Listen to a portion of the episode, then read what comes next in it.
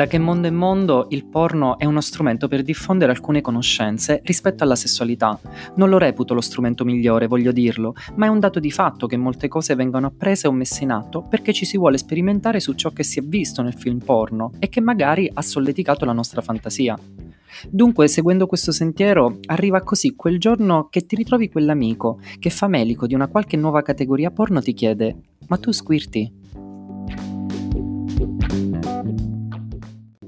Benvenuto in questo podcast. Stai ascoltando Sessuologando. Io vengo dopo Rob, perché ogni giovedì alle 13, dopo l'oroscopo di Rob, parleremo di sesso.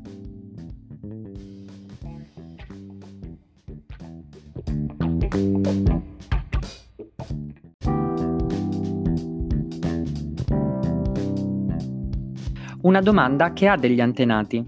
Sia Aristotele che Galeno sostennero la presenza dell'eiaculazione femminile e di una, tra virgolette, prostata femminile. Nel 1600, invece, un anatomista olandese descrisse fluidi che zampillavano e correvano durante l'eccitazione sessuale femminile.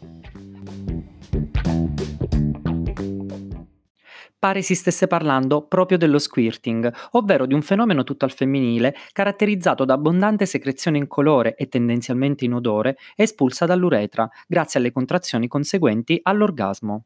È di fatto il corrispettivo dell'eiaculato maschile e si verifica sotto forma di getto prodotto dalla vagina nel momento di apice del piacere orgasmico.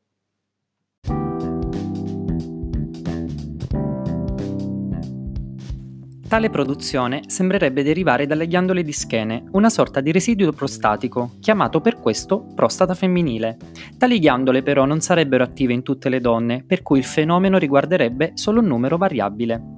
E se vi state chiedendo quante, in particolare, possono probabilmente e potenzialmente vivere questa esperienza, allora possiamo dirci che circa il 10% delle donne ha accesso a questa forma di piacere. All'interno di questo 10% c'è poi una percentuale ancora più ridotta, ovvero il 3% di donne, che vengono chiamate le femme fontaine, ovvero donne il cui squirting ha una portata decisamente importante. Quindi, che non tutte le donne riescono a squirtare è qualcosa di assolutamente normale.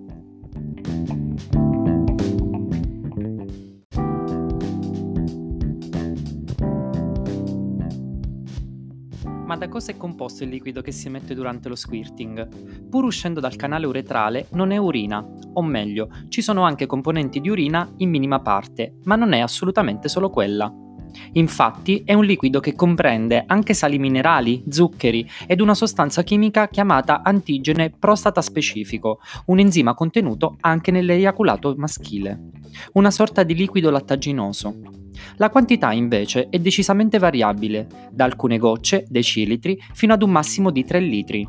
Sì, avete capito bene, 3 litri, che ovviamente non per forza vengono emessi tutti insieme.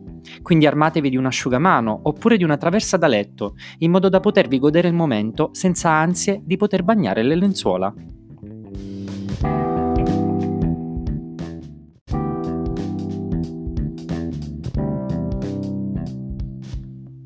Vediamo quali sono le tre cose da sapere sullo squirting. La prima cosa da conoscere è relativa al tempo. Il momento esatto per lo squirting non esiste. Può arrivare prima attraverso una forte eccitazione mentale, può arrivare durante l'orgasmo oppure dopo. La seconda cosa da sapere è che la fuoriuscita del liquido può avvenire in tre modalità differenti, tramite uno schizzo, lo spruzzo o il gashing, ovvero quando a letto ci si ritrova con una zona bagnata. Quello sembrerebbe essere infatti il primo tentativo dello squirting di palesarsi, insomma, una sorta di polluzione al femminile. Infine è da tenere presente la forza d'emissione. Lo schizzo e soprattutto lo spruzzo sono delle emissioni molto potenti che possono raggiungere una gittata anche molto ampia, una potenza che si rivela anche quando capita durante una penetrazione, perché nonostante la presenza fisica del pene all'interno del canale vaginale, questa secrezione riesce ad uscire con un certo vigore.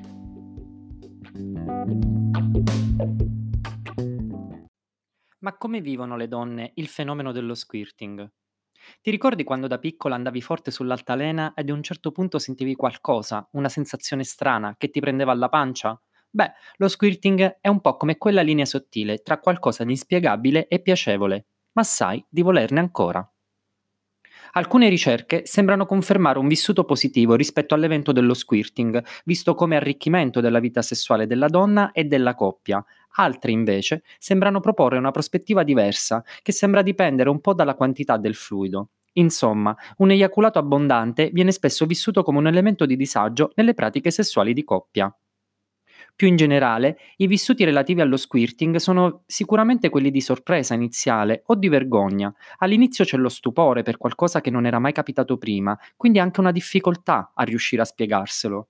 Pertanto è sempre importante essere consapevoli del proprio sé corporeo e sessuale, nonché sapere che è fondamentale scoprirsi ed esplorare la propria dimensione sessuale.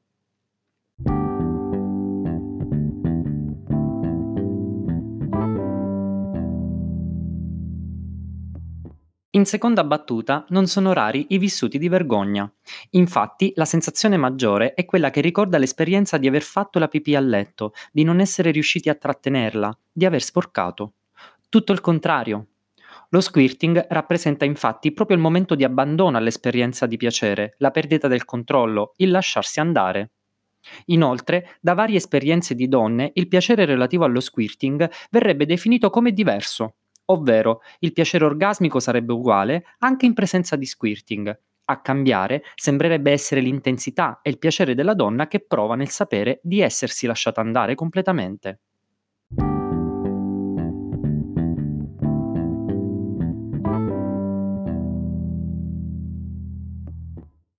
In tal senso ci si può allenare per provare piacere, con o senza squirting. Infatti può essere utile masturbarsi o farsi masturbare con due dita all'interno del canale vaginale verso la parte posteriore della clitoride, solleticando quell'area molto sensibile. Questo movimento può essere un aiuto, ma potrebbe non bastare. Da una parte per una questione meramente fisiologica, anche se nulla cambia nel provare piacere per la donna, dall'altra parte per una questione mentale, ovvero legittimarsi a lasciarsi andare, che è l'ingrediente segreto non solo per squirtare, ma per vivere appieno ogni cosa.